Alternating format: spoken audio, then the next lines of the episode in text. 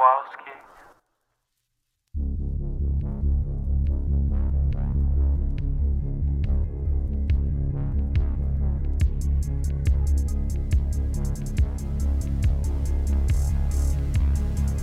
The sun is down, the streetlights are on, and you're listening to Largely the Truth with Brennan Storr.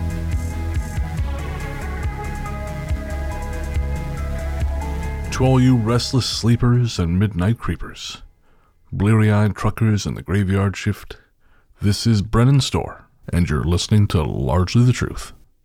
Whether you're staring at a screen or the lines on the road, all is well. For the next little while, it's going to stay that way. Because I'm here, you're there, and together, we're going to explore the night. Welcome back to Largely the Truth. I hope this finds you well, folks. It is another fine Thursday. Well, not really, but that's when the show comes out, so we're going to pretend like it's Thursday. The roots of the show are in live radio, and by God, I'm going to stick with certain parts of that format at the very least. Anyways, welcome back. I am happy to be here. I'm even happier to introduce my guest for tonight. In a moment, we're going to be talking to Michael LaBella, a singer songwriter from Pennsylvania, who I happen to know through my other podcast, The Ghost Story Guys, and who is a talented young man who is just getting started really in his musical career and I think is is really going places. In this conversation, Michael and I talk about going back to live shows, his experiences with sleep paralysis and how it's informed his music, and so, so much more. Before we get there though, I want to remind you that if you want an ad-free feed, head on over to patreon.com slash the truth, where for $2 a month, you get access not only to ad free episodes because who the hell likes ads? I sure don't. You also get access to bonus material when available. For example, I just posted an additional 20 minutes from my interview with Moonrunner 83. We talk about the business of independent music. And also, I just recorded today an episode of the show with Mark Semler. He is the founder and CEO of uh, Blue Pine Society, which is an organization that works to raise awareness of testicular cancer. Uh, that episode will be out next week. But not only did Mark and I record a fabulous episode, which will be available to the public, we recorded an additional episode that's actually double the length of time, and that will be only for patrons. So, just an example of all the great stuff waiting for you over at patreon.com slash largely the truth. All right, without any further ado, we're going to reach out to my good friend, Michael LaBella to talk about his latest album, To See What I Become. My guest tonight is someone I've been looking forward to speaking with since last summer, when I first heard his debut EP, There's a Morning. Appalachia, his first full length record, dropped earlier this year. I'm lucky enough to own a lathe cut vinyl single, which we'll talk about. And he hasn't taken any time off, because singer songwriter Michael LaBella, who hails from my spiritual home, Pennsylvania, is here today to share with us his latest EP, To See What I Become. Michael, welcome to Larger the Truth. Brendan, thank you so much for having me. It's such a pleasure to finally chat with you. I feel the same way. You know, I've uh, I think it was hmm, I want to say yeah August last year when when uh, when I first heard the song Carl Jung because you were listening to Ghost you'd sort of uh, discovered Ghost Story Guys the podcast I I co-host.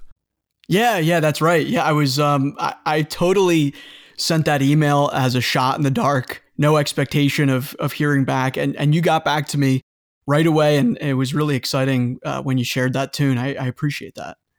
Oh, sure, yeah. People generally aren't going to give you stuff, right? You got to ask, and uh, right, so exactly. If someone talented, make you know, which you definitely are, sends that ask, well, hell, you know, why not? And and it means it's one less uh, one less pod safe song I have to put in a podcast. Right, exactly. Yeah, I, I was hoping. Well, well, maybe this will be uh, convenient in a way. He he he gets uh, some extra audio to to play with. yeah, exactly. And uh, well, as I said, it's it's put me onto music, which I've really enjoyed. But we'll talk about that in a sec. Before we do, though, I just kind of want to ask: you are back doing live gigs post pandemic, and I'm really curious as to what that's like.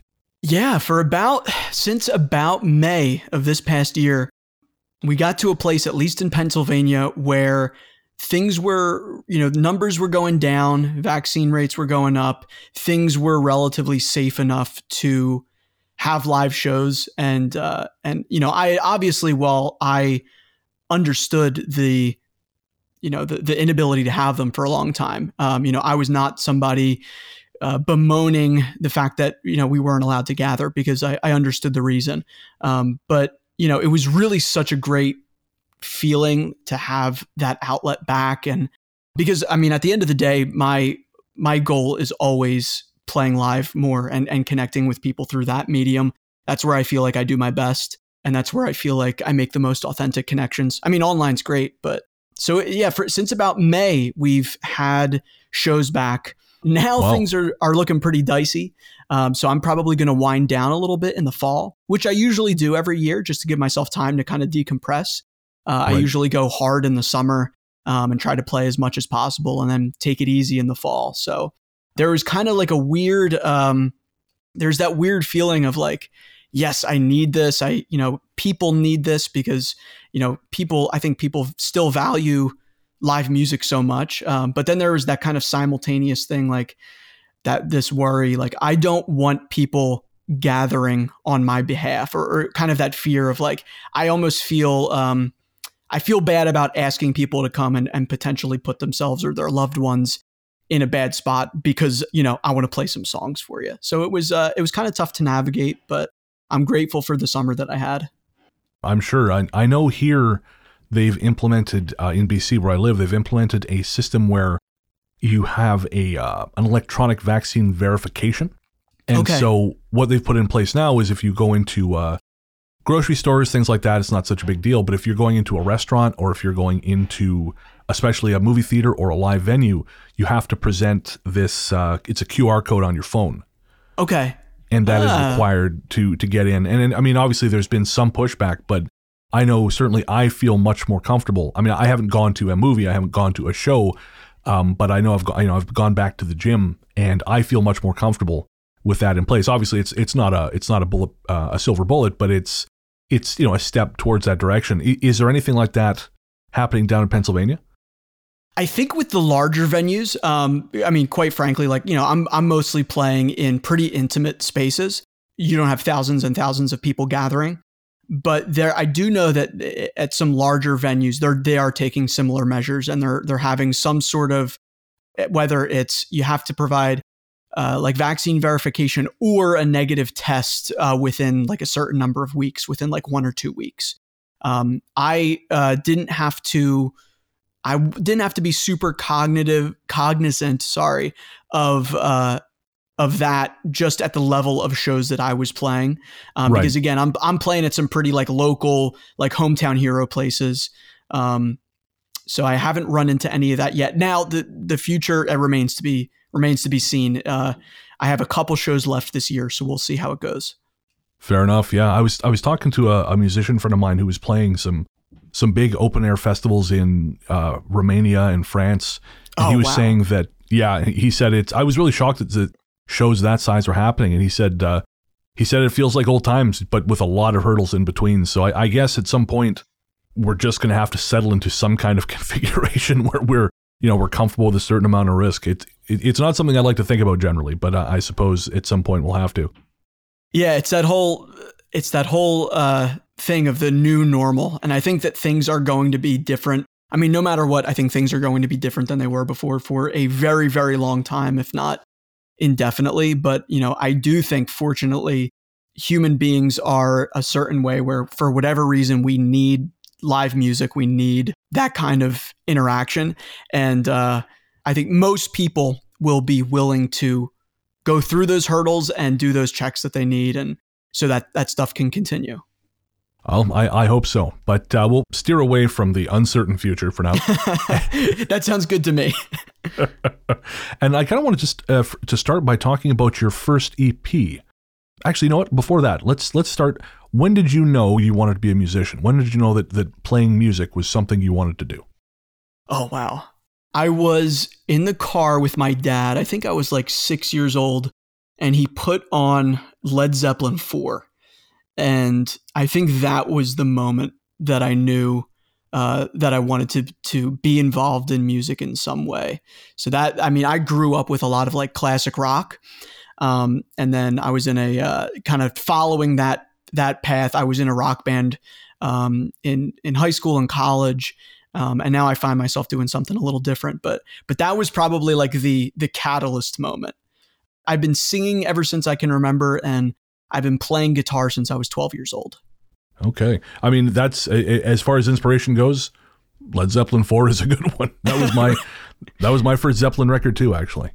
Yeah, I actually have the uh, speaking of vinyl, I have uh, an old beat up copy of that on vinyl that I found uh, in I think one of my dad's friends' uh, garage.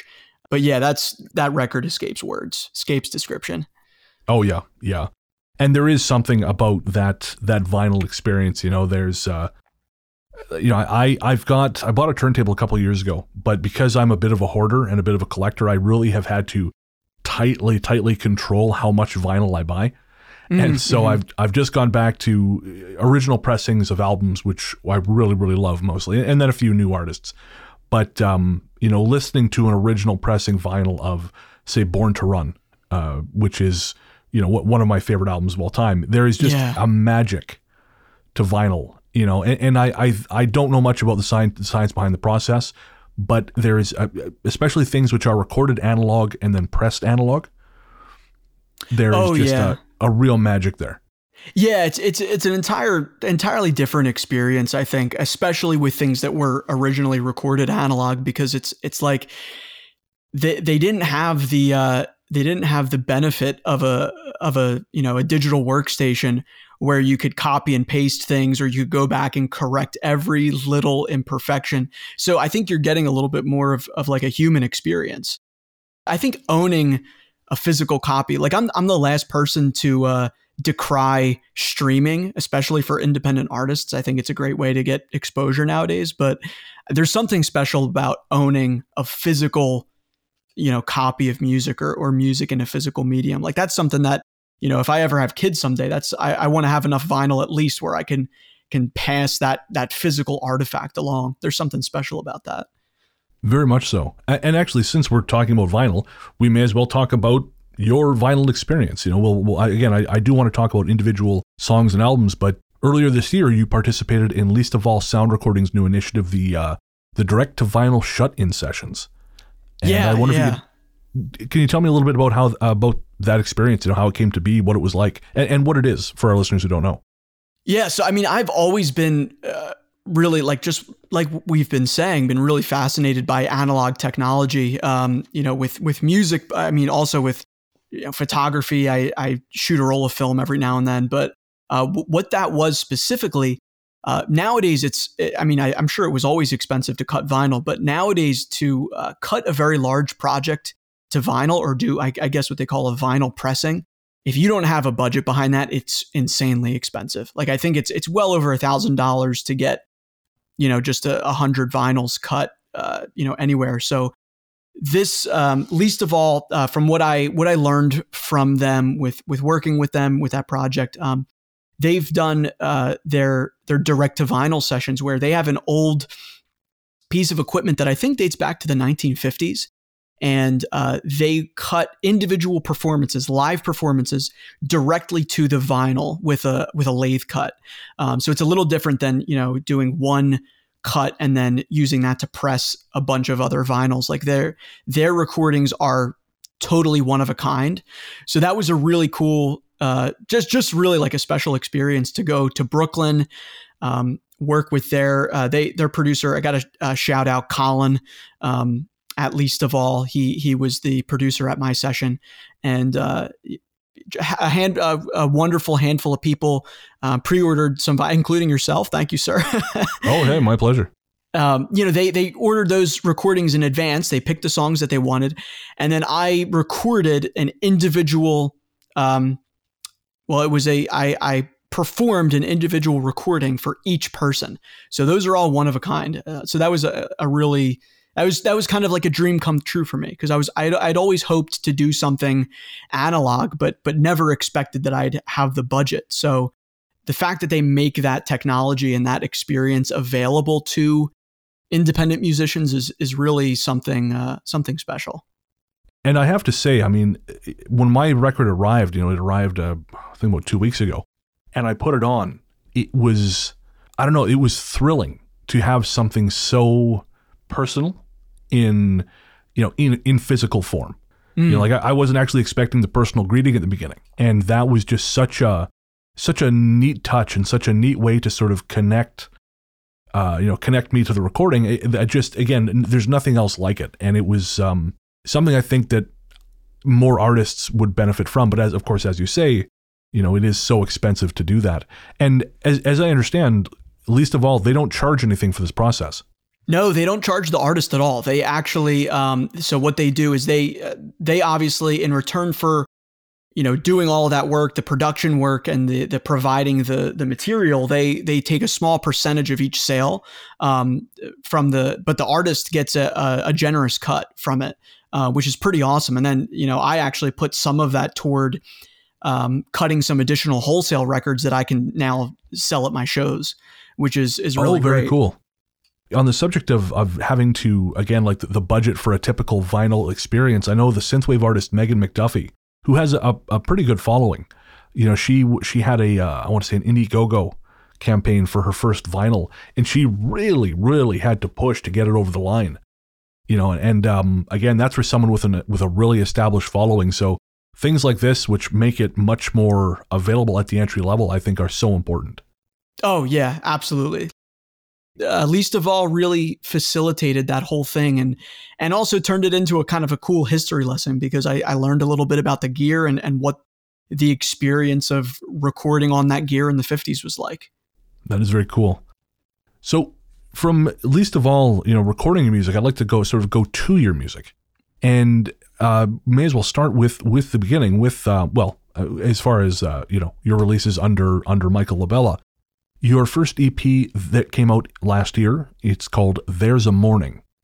And what spurred you to to make that uh, to make that record? What sort of made you think, okay, because you had been recording as Labella and Pool with your friend Tim Pool prior to that, correct?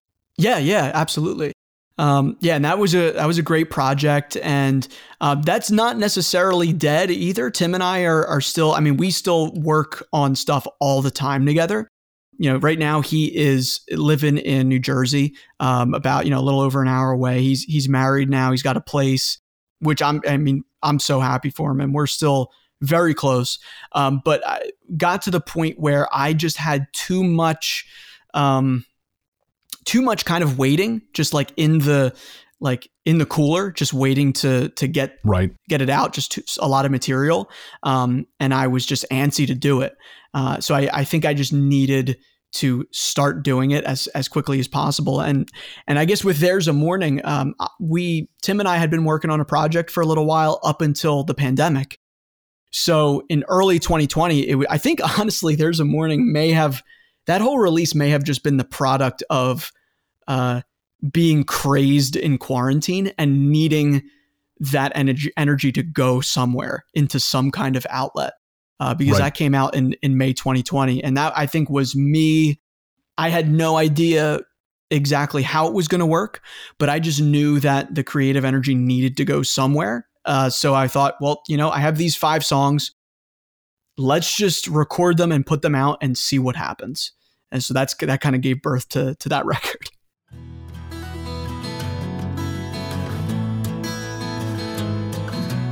And the response was obviously positive because it's encouraged you to continue.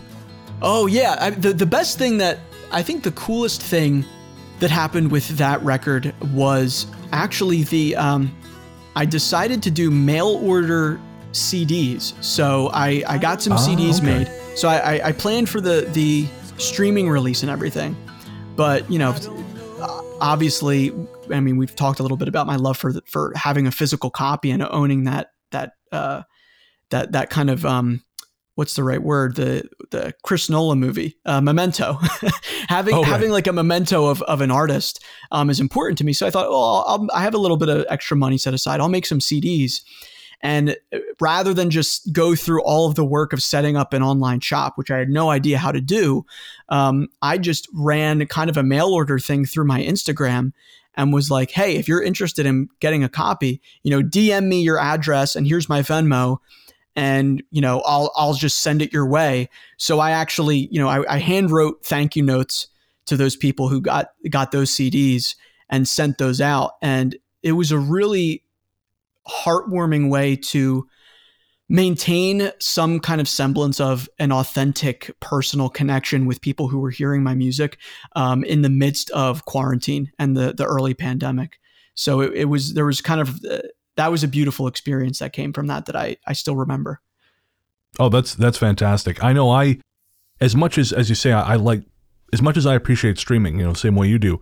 I do find that you know having that that tactile that tactile sensation of of an artist's you know CD or or record just it makes you I don't know there is something special about it that that streaming has not replicated. And and, and quite often what'll happen is I'll buy a CD or a a record and I may not listen to it a ton the actual hard copy but I will listen to the uh, the streaming version you know? But to me just having the, it's almost like a to, there's a totemic quality to it you know? That just to, to have the thing is sort of like uh, and, and I mean I do think there is an element of voting with your dollars for independent artists. That's something I try to talk about in the show quite a bit. Is you know, I, I, more than anything, buying a record from someone is a vote to that person for them to keep making more. Oh yeah, absolutely. I mean, let, let's be be frank. Like nobody's uh, nobody at the the independent artist level. Well, very very few people at the level of independent artist are uh, putting food on the table with the like fraction of a uh, cent that a you know that each stream gets them. So you know if you want to show your support for for an artist, that, that's buying a piece of their merch is is absolutely the best way to do it, or or going to a show, you know, if and when you have the opportunity to. And I, I think people don't necessarily understand you know that I, I mean i think I, I just because i guess because most people just don't think about how artists get paid but I know I run a small, like a very, very small little boutique label uh, called Night Harvest Recordings for a handful of artist friends. And basically, I just I pay for the DistroKid account so they can release their stuff. Oh but, wow! Um, one of them, you know, and I, I won't say which, but one of them's had. I'm actually looking at the screen right now. 7,250 streams uh, and his entire earnings from that is thirty six dollars and fifteen cents. it, it's awful because you know that that amount of streams that's really saying something to the the the desirability and, and you know who that artist is reaching and and the quality of that uh, that impression. But but it just does not the the uh, no it just does not return in dollars the same way, unfortunately. yeah. So yeah, folks, if you're ever wondering why you see artists flogging stuff online CDs and records, and you think, who buys those things anymore? Lots of people, and that's why. Absolutely. One of the songs on the that first record I wanted to talk about was uh, the song that that you sent in to the Ghost Story guys when when uh, you first found us, and that was Carl Jung.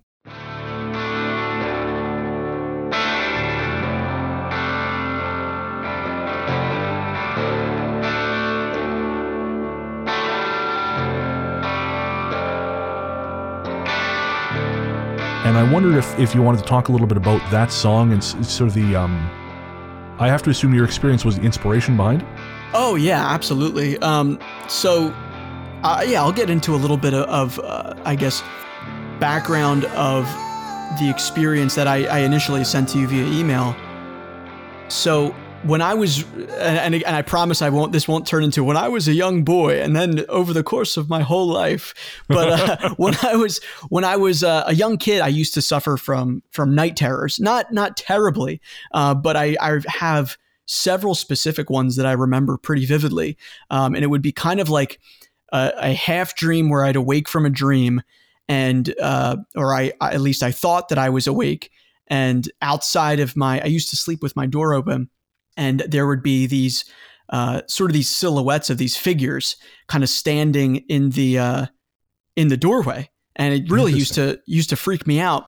And then I grew out of them, or I thought that I had grown out of them, and I didn't have any of those experiences for a very very long time. And then right in around um, April of 2020, and this was while I was kind of in the midst of the there's a Morning project, um, but I hadn't really settled on all the songs that were going to be on the record. I had uh, I had one of those kinds of experiences again, but it was it was very different. It was um, it was kind of like I had come out of a dream and then I was frozen in my bed, which is kind of you know that's that's par for the course as far as uh, sleep paralysis and night terrors go. Right. Um, but the shadow experience was different because what I perceived, at least from my kind of immobile state, was the shadow kind of coming out of me and kind of turning around and, and pinning me down. Like it, it almost seemed like it kind of, you know, like it like it faded out of my own body and then came or turned around and, and pinned me. And uh, the weird, yeah, and the weirdest part of it was I I remember I can't remember if I perceived myself asking aloud or, or just asking the thought in my head, but it was kind of like, what do you, I, I asked it like, what do you want? And the, uh, the response kind of freaked me out. The response was, I, I, I want a problem. Like, I just want a problem. And then, uh, and then it disappeared and then I snapped out of it. Interesting. And so, what, what is your interpretation of that response? Yeah. So the, um, the, the reason why, I went on to name the song. Well, I, I wrote the song um, kind of as a, you know, that's that experience inspired the song.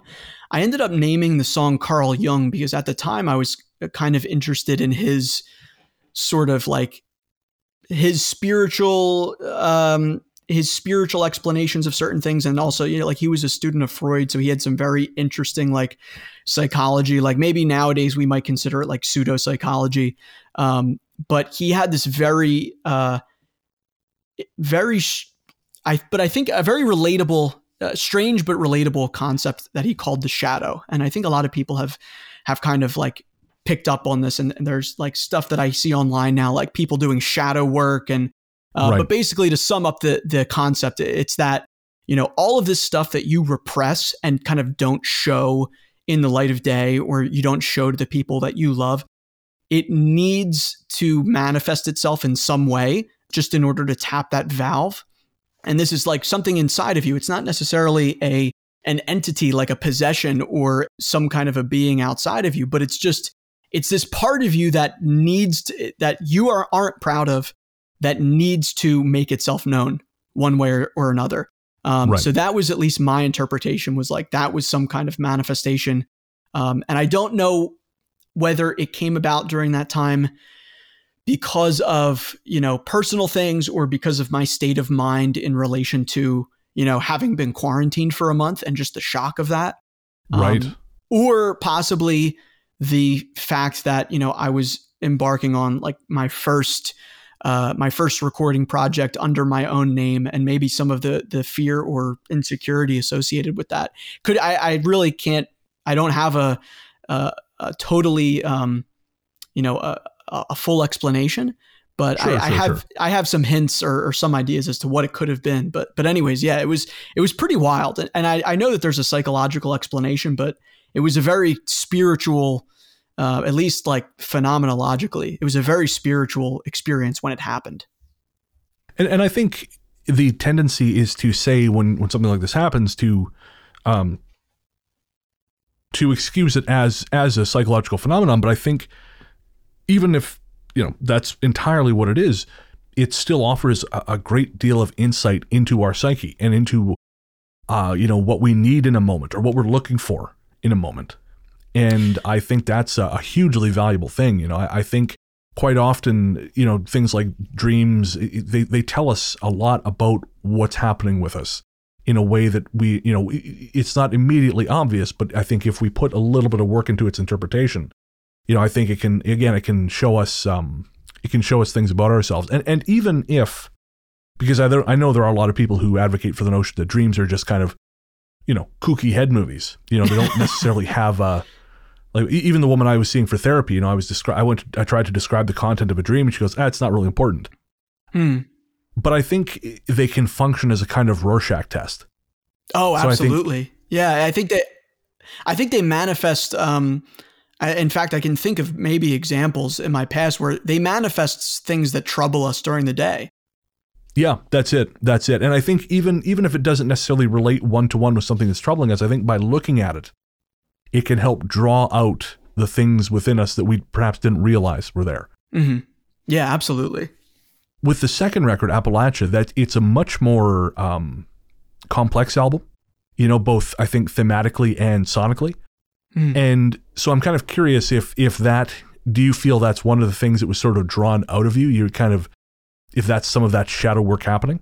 I think that um, oh wow, I, I actually don't know if I ever I don't know if I ever looked at it that way, but but now that you say it, I think what happened with There's a Morning was just some some personal barriers were broken down just in terms of my willingness to express myself as a Right. as a creator, as a as a songwriter. Um, so I'm happy to hear that you know that may have manifested in in the following project as something that was maybe a little bit more um, something that you could dig your teeth into a little bit more. So I'm uh, I'm happy to hear that. I didn't. I actually was unaware of that myself. So you're you're teaching me something about myself, man. Thanks. Oh, hey, no, I I, uh, I I really like Appalachia. I mean, I'm I said to you when you when you first sent me the um the link uh, late last year, I think it was, or late last year, early this year. I can't remember. No, it would have been early this year.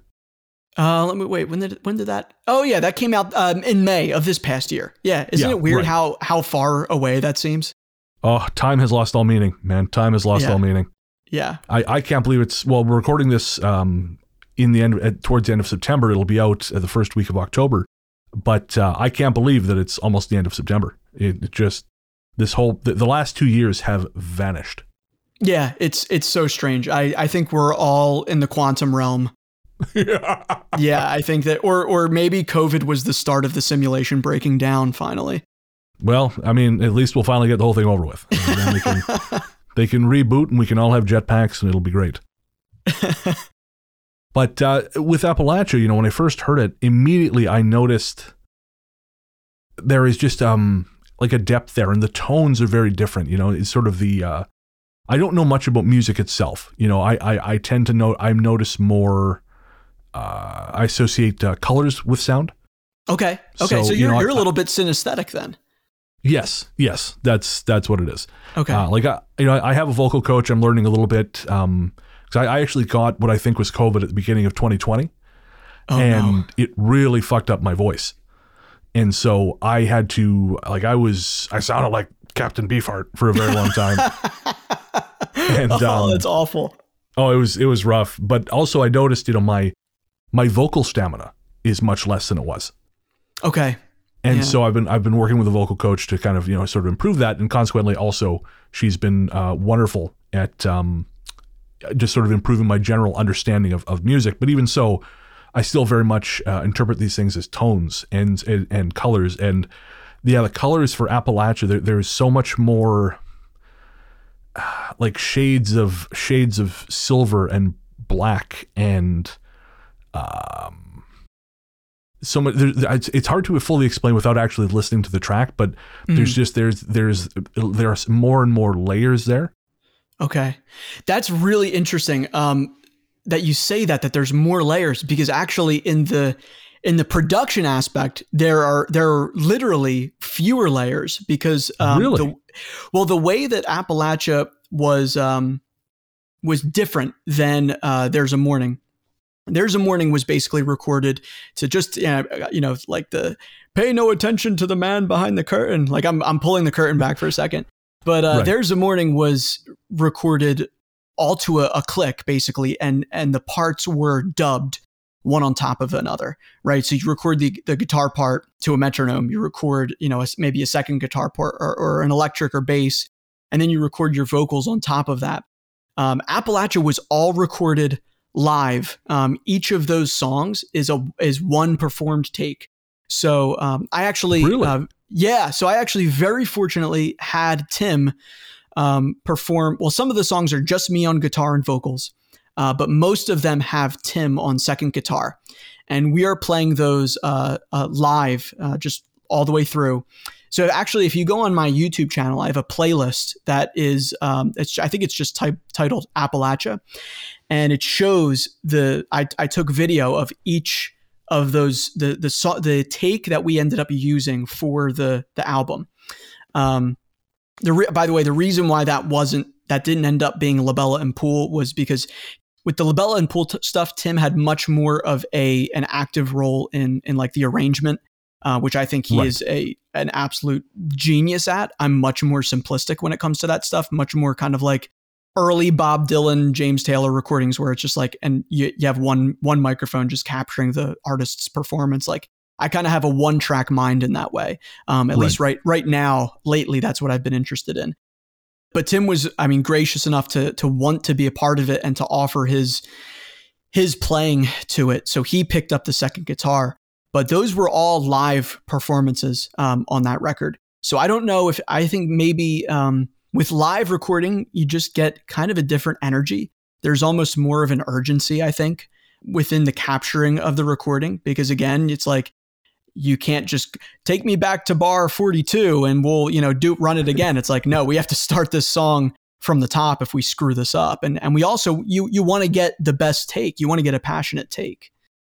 Tim and I have been playing together since we met back in 2013 uh, in Scranton. Actually, we we both were Okay. freshmen at the the University of Scranton at that time, and we have been playing together since then. So, um, you know, almost a, the better part of a decade, basically. So at this point, there is that intuitive understanding, um, and Tim is just really good. Uh, he's a he's a phenomenal musician in many ways, but in the um, intuitive playing off of uh, what somebody else is doing, he I, he's the best I've met at that. So I think that there, you know, there's definitely a lot of that going on in that record. It's funny, like even during the recordings, he surprised me a lot in all really uh, incredible ways. Is that Tim on uh, Allegheny Interlude? That is, yeah, he's playing the lead part. So if you have that in stereo, Ah. yeah, if you have that in stereo, Tim is in the right ear and he's playing the lead, and I'm playing the rhythm in the left ear.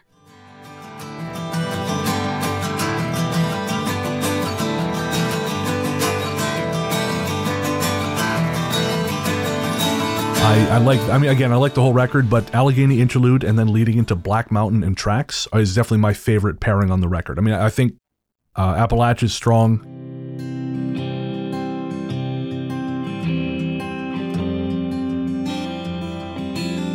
You know, um, it- it's all good, but those two together, I really love the way they they kind of flow together and and the mood shifts.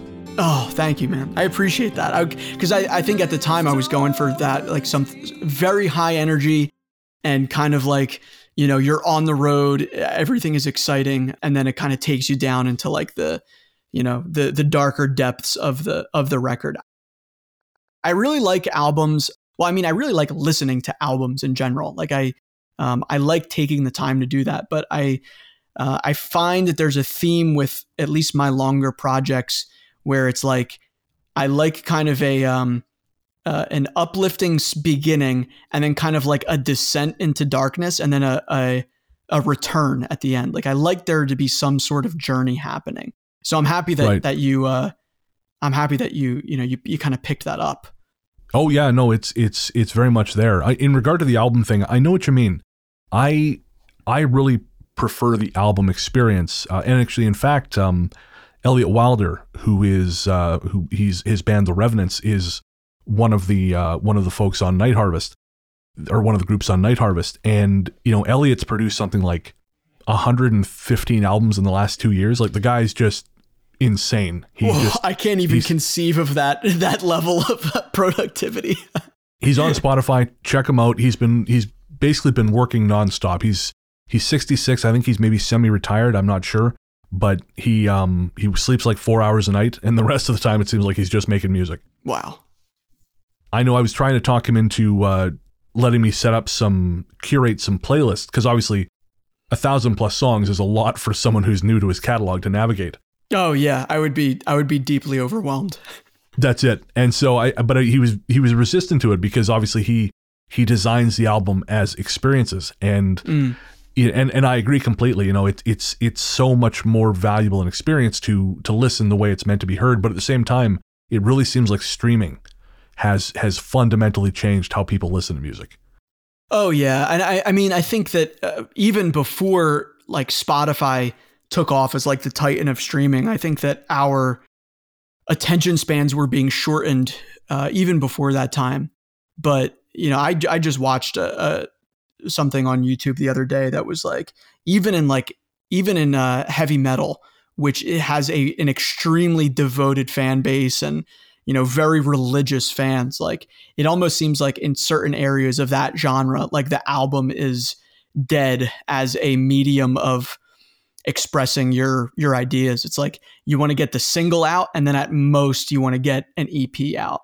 Um, you know, at least then now that's the that's the business uh, advice, right? Now there are fortunately, in my opinion, I think a lot of artists who are too stubborn to be um, satisfied with that, and they have um, ideas that take you know 40 minutes to an hour.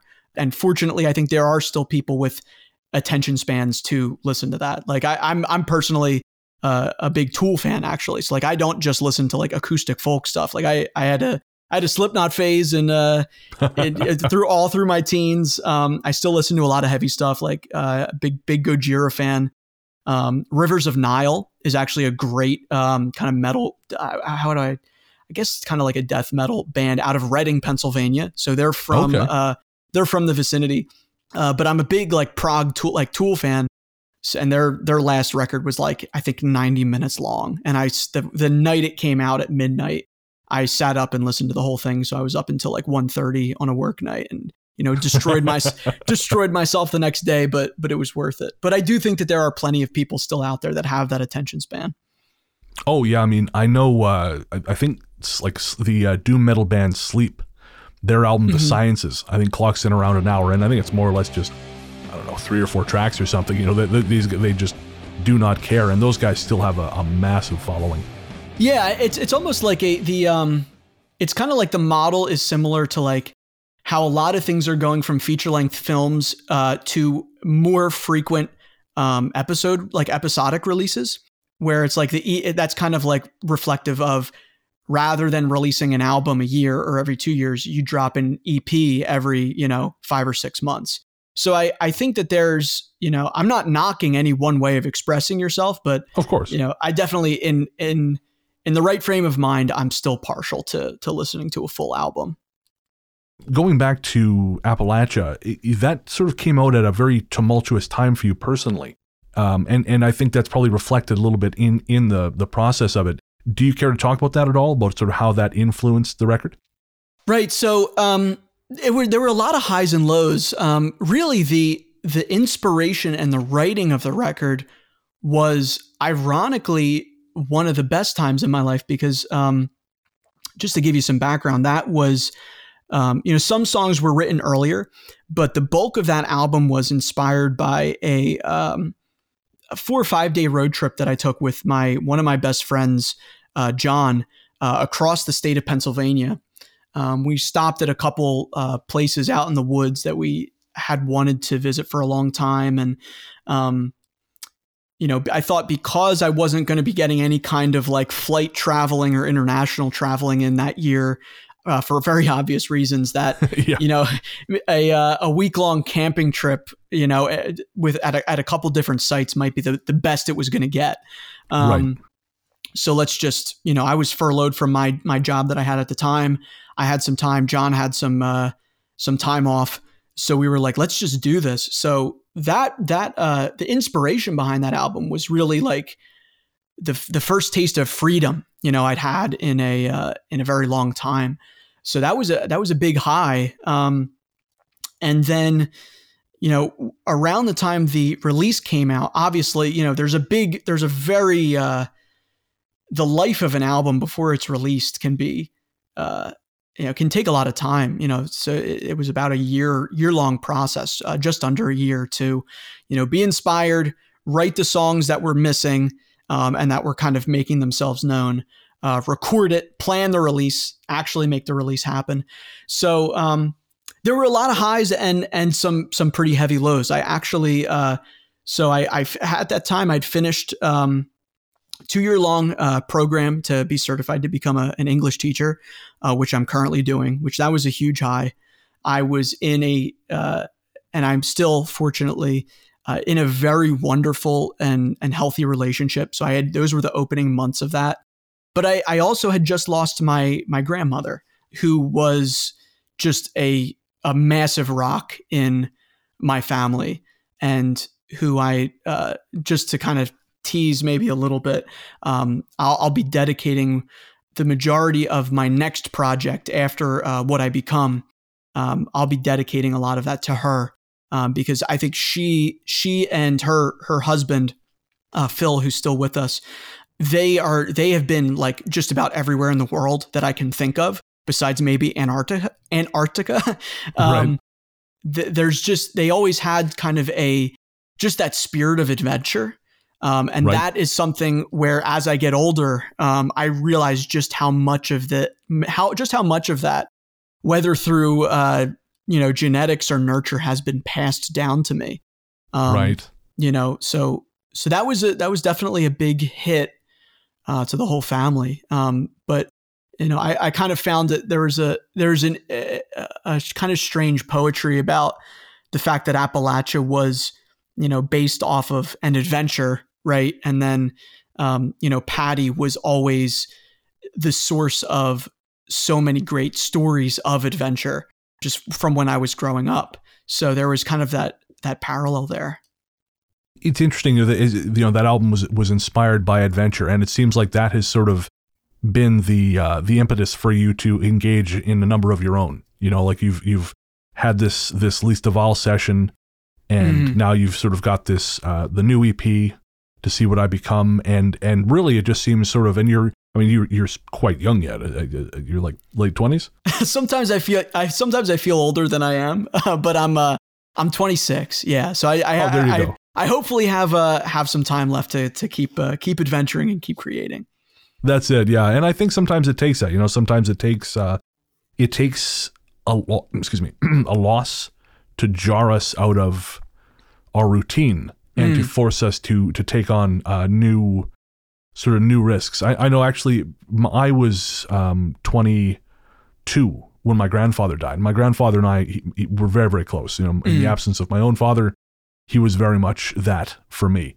And so losing him at 22 really kind of cracked my world open. And, mm-hmm. you know, psychologically, it, you know, it, it, was around, you know, it took a round out of me. But at the same time, yeah, it sort of allowed, I, I think it, forced me to, to, it took away the comfort, you know, it took away the easy part. And, you know, that was sort of like the, the sand in, in the, um, you know, in the oyster that I mean, I, hesitate to say anything that has come out of me is a pearl, but uh, you know, I think that I, I, beg to differ, Brennan. oh, thank you.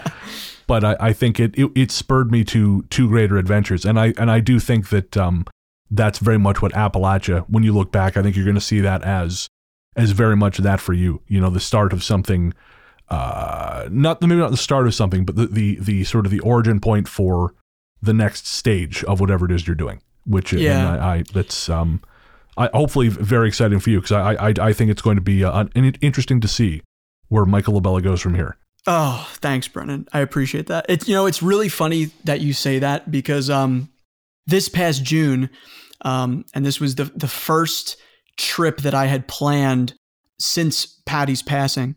Um, but I I was I basically talked to to my grandpa, and you know I just kind of sat down with him and said, you know, where I, I, I need to get somewhere this summer. I need to get out somewhere this summer and see something. I'm thinking out west, you know, like Western United States, Rocky Mountain area. Where should I go? And he said, "Oh, you have to go to Utah. That's the first place." Um, oh you know, yeah, you you have to. He said you have to get out there probably several times if you want to see any small fraction of what you what is worth seeing. But first time, go to Utah. And then, you know, we spent that time, some time together, you know, looking at maps and because, uh, you know, obviously 78 he likes to do things the old fashioned way. He's like so are you going to bring an are you going to bring an atlas? And i said well you know there's this amazing thing called google maps. Uh, you wouldn't believe it. But uh, no but I, I mean the, the, experiences that he offered was still you know worth our weight in gold. And uh, and you know we planned that we planned a lot of the trip together um, for me to go out there. And you know at the same time he was showing me pictures from when he and patty had been there together and and that was really cool to see that connection and and then when i ended up going when i was there it's like you know i'm standing in the same spot where my grandparents were when i wasn't even alive yet so that was yeah. uh and that trip actually um you know, not to give anything away, but totally giving things away. Um, that trip inspired uh, a whole other uh, EP that is in the works. So that'll be that'll be coming. Uh, that'll be coming not too far away. That's very cool, man. I I cannot wait. And just before we go, uh, just before we wind up, I want to talk a little bit about the new the new EP, which by the time this airs, people will be able to pick up pretty much everywhere. I guess it'll be on iTunes and, and streaming. Yeah, you got it. Yep. And so that album is called "To See What I Become." And can you tell us a little bit about uh, you know what what that where that comes from and where you're where where that uh, what you're trying to say there? Yeah, uh, so I think that, and I, and I'm still trying to work this out. I think I, I think that I always um, um, like songwriting is a really, I think in the moment process for me. I don't put a a, a whole lot of logistical or um, uh, even rational thought into it, the songs when they come. I'm just like, okay, let's see where this this goes. Here's a feeling. Here's a moment. Let's see where it goes. Um, right so I find myself like still interpreting things uh, in past tense.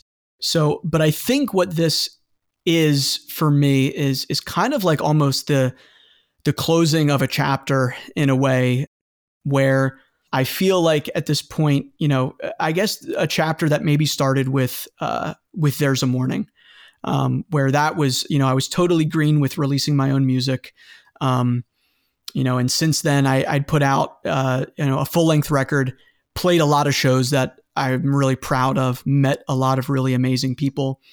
Um, so the the to see what I become was definitely um, more of an introspective record, less uh, a lot less about adventure, adventure and and about relationship, and and a little, um, you know, admittedly a little bit self indulgent. Um, but trying to work some things out and trying to reflect on some things that I feel like I've learned in the past few years. So, you know, you have songs on that, like uh, like Faces, which is kind of like about different identities that we wear in different roles that we occupy in different relationships, and me kind of striving to get past that and to be as much myself as I possibly can, no matter where I am in the world. And then there's songs like, well, I guess End of the World, which, funny enough, just a quick side note, I actually wrote the song called End of the World in January of 2020 which is uh, not not claiming to have any uh, sort of gift of prophecy, but that's kind of weird. But in, in that case, it was related to like just the the kind of gulf that I saw between my own experiences and the struggles that I saw outside of myself. So so definitely more introspective and uh, just trying to work things out in my own head and process things. But I'm I'm really happy with the way that it came out. Um, this this was another one that was live recorded just me solo this time, like one mic, guitar, and and my voice uh, in my room. Um, and and I'm I think I I think I captured what I needed to for myself. Uh, we'll see how how uh, other people react to that, but I, I, hope I hope that people get out of it uh, what it did for me, which was some some time for reflection and and processing of you know the past couple years when I spoke to Elliot from the Revenants on this show, this is sort of how I got to know him. Uh, yeah. That that episode hasn't come out yet, but you know, I told him that there are some of his tracks which have this quality where, you know, when I heard them, I thought this can't this can't be new.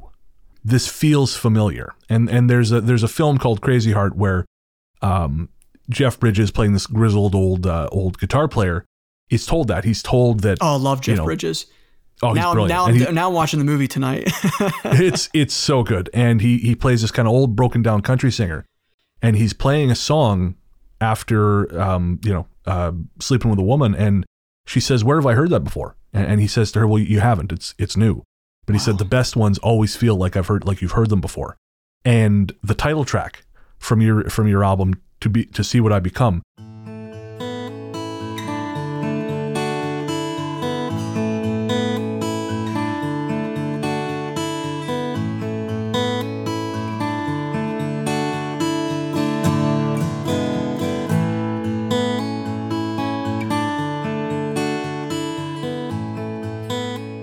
it feels that way to me. It feels like I heard it and I thought, this can't be the first time I'm hearing this because this feels familiar. And I think it's just that it's that good.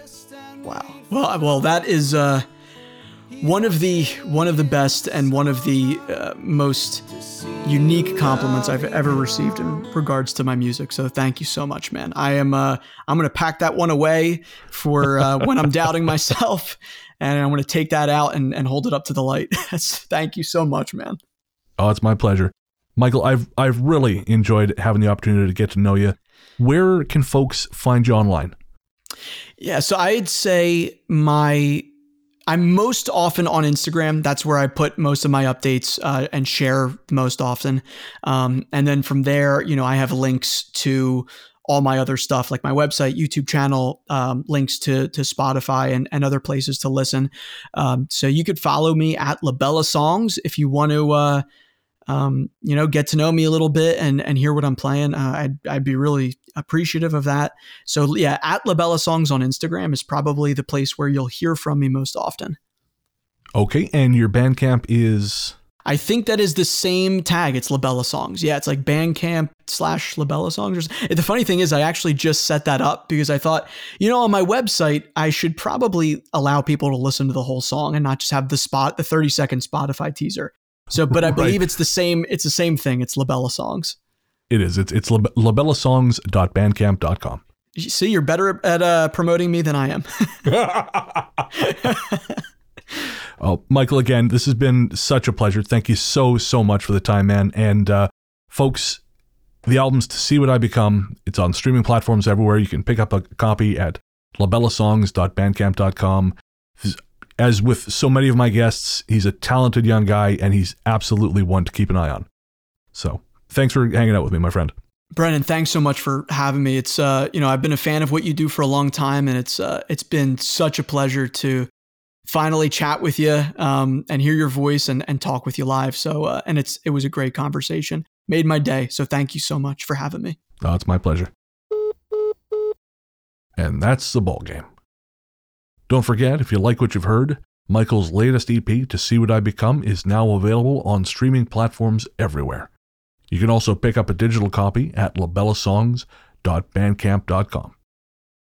You know, I'm only really a handful of episodes into this project. This is uh, episode nine so far. So, really, about two months. But already I can see that one of the great privileges of doing the show is getting to see young talent on the way up and getting, because I'll tell you, folks, I got a great eye for talent. It sounds immodest, perhaps, but it's true. I, I have got a good eye for these things. And seeing guys like Michael and uh, previous guests like Denzel Gordon and uh, Amon Mazingo, guys who are really just exploring the beginnings of their potential now, that is is really my privilege, and I, I'm excited to see where all of them go. It's just uh, it's a wonderful, wonderful position to be in, and I'm honored to be even a minor part of all their journeys. So.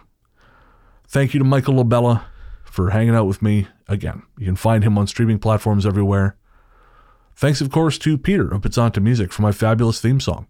You can find him online at nightharvestrecordings.com or everywhere you stream your music. And finally, thank you for listening. Without you, there wouldn't be much point. All right. Until next time, I hope the night takes you to the same strange and wonderful places it takes me. And remember, if you're not sure what comes next, put a call out into the dark. You never know who's going to pick up. I'll see you next time.